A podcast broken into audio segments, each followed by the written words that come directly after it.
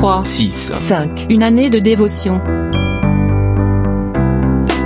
L'Éternel lui dit Qu'y a-t-il dans ta main? Il répondit Un bâton. Nous dit Exode chapitre 4, verset 2. Certaines choses que Dieu nous confie ne nous semblent pas très importantes au premier abord. Pourtant, c'est au travers d'elles qu'il souhaite nous utiliser. Par exemple, ce verset nous parle d'un bâton, celui de Moïse que Dieu utilisera pour accomplir des miracles et délivrer son peuple.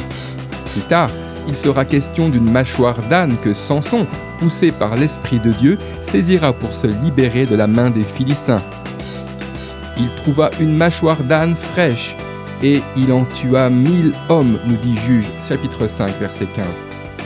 Et puis, il y eut la petite poignée de farine et l'huile de la veuve de Sarepta qui se multiplièrent et lui permirent de vivre au sein de la famine. La farine qui est dans le pot ne manquera point, et l'huile qui est dans la cruche ne diminuera point, nous dit 1 roi chapitre 17 verset 14. Nous pourrions mettre en lumière d'autres histoires, celle de David qui tua Goliath avec sa fronde et quelques pierres, celle de ce jeune garçon dont les cinq pains et les deux poissons, multipliés par Jésus, servirent à nourrir des milliers de personnes. Cette liste n'est pas complète car il manque votre histoire. Oui, la vôtre.